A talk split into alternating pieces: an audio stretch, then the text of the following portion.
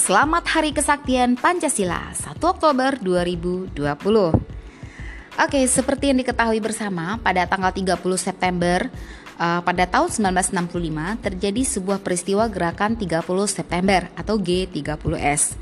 Peristiwa tersebut masih menjadi perdebatan hingga kini mengenai siapa pendorongnya dan apa sebab yang melatar belakanginya. Namun, pihak militer dan kelompok keagamaan terbesar pada saat itu menyebarkan bahwasanya jika peristiwa tersebut adalah upaya PKI untuk mengubah pokok Pancasila menjadi ideologi komunis. Apa itu PKI? PKI adalah Partai Komunis Indonesia. Bagi teman-teman atau masyarakat Indonesia yang tidak mengetahui apa singkatan PKI, itulah dia singkatan dari PKI, Partai Komunis Indonesia.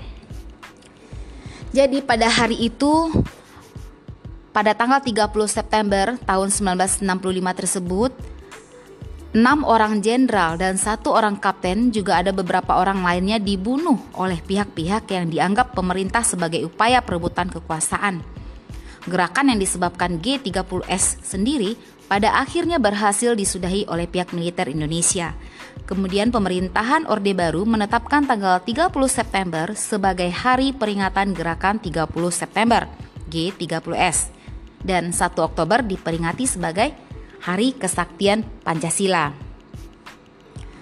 Latar belakang Hari Kesaktian Pancasila disebabkan dari uh, peringatan uh, sejarah 30 September 1965 di mana pada saat itu ada peristiwa pemberontakan dan usaha perebutan kekuasaan yang digawangi oleh PKI yang bertujuan mengubah ideologi bangsa Indonesia Pancasila menjadi berideologi komunis tetapi karena perlawanan yang diusahakan oleh PKI tersebut tidak berhasil, maka dianggaplah bahwa alangkah sakti dan sakralnya Pancasila. Selain itu, hari di mana Pancasila mempunyai kesaktian yang tak bisa digantikan oleh paham apa pun, sehingga Pancasila tak bisa dirusak bahkan dirubah oleh pihak PKI pada saat itu.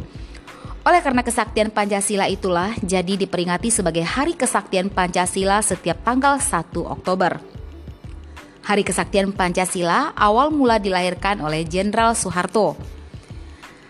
Beliau pernah menjabat Presiden Republik Indonesia uh, selama 30 tahun lamanya pada masa Orde Baru. Nah, dalam rangka melakukan kelanjutan kepada pemerintah Presiden Soekarno pada saat itu.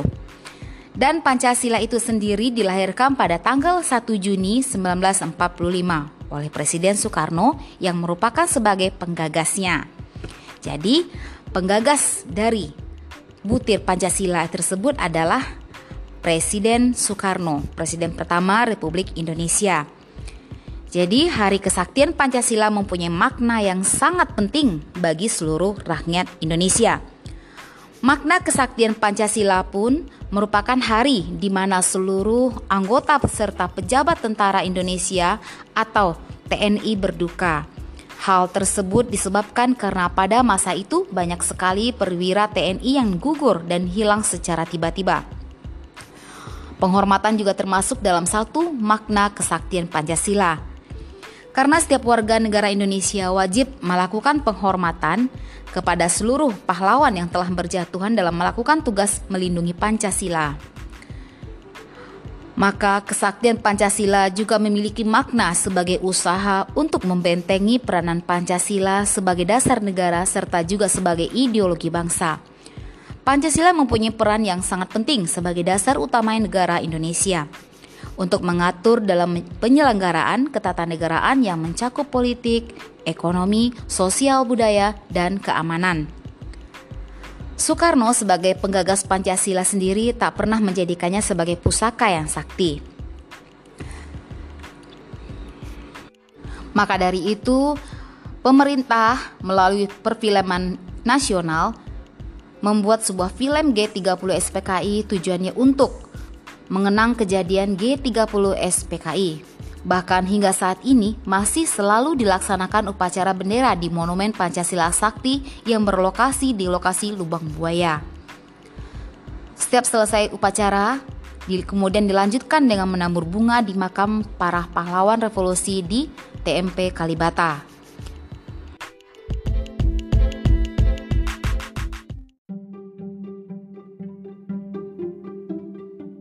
Halo, selamat siang. Tepatnya satu hari yang lalu, yaitu tanggal 30 September, memiliki arti bagi banyak orang, tak terkecuali untuk masyarakat Sumatera Barat. Tepatnya tanggal 30 September 2009, mereka menghadapi cobaan yang luar biasa ketika gempa bermagnitudo 7,8 mengguncang Sumatera Barat. Nah, gempa bumi e, berkecepatan 7,6 skala Richter ini mengguncang Sumatera Barat dan mengakibatkan 1117 orang meninggal dunia pada 30 September 2009. Gempa bumi terjadi di lepas pantai Sumatera Barat pada pukul 17 lewat 16 menit waktu Indonesia Barat. Gempa ini terjadi di lepas pantai Sumatera sekitar 50 km barat laut Kota Padang. Gempa menyebabkan kerusakan parah di beberapa wilayah di Sumatera Barat seperti Kabupaten Padang Pariaman, Kota Padang, Kabupaten Pesisir Selatan, Kota Pariaman, Kota Bukit Tinggi, Kota Padang Panjang, Kabupaten Agam, Kota Solo, dan Kabupaten Pasaman Barat. Menurut data Satkorlak PB, sebanyak 1.117 orang tewas akibat gempa ini, yang tersebar di tiga kota dan empat kabupaten di Sumatera Barat. Namun hingga tanggal 4 Oktober 2009, Angka resmi yang dikeluarkan Badan Nasional Penanggulangan Bencana atau BNPB adalah 603 orang korban tewas dan 343 orang dilaporkan hilang. Nah, pada tanggal 13 Oktober 2009, angka korban tewas meningkat menjadi 6.234 jiwa. Gempa tersebut juga menimbulkan korban luka berat mencapai 1.214 orang, luka ringan 1.688 orang korban hilang satu orang. Sedangkan 1.350.448 rumah rusak berat dan sebanyak 65.000 rumah rusak sedang dan 78.600 rumah rusak ringan. Gempa bumi itu terjadi karena Provinsi Sumatera Barat berada di antara pertemuan dua lempeng benua besar, yaitu lempeng Eurasia dan lempeng Indo-Australia, dan patahan sesar di Semangko. Di dekat pertemuan lempeng terdapat patahan mentawai. Nah, ketiganya merupakan daerah seismik aktif.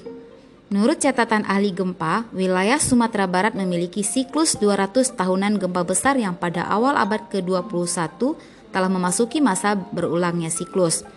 Jadi buat para pendengar di mana pun berada, uh, gempa ini mungkin akan berulang seiring dengan gesekan-gesekan patahan yang terjadi di dalam uh, perairan laut Sumatera.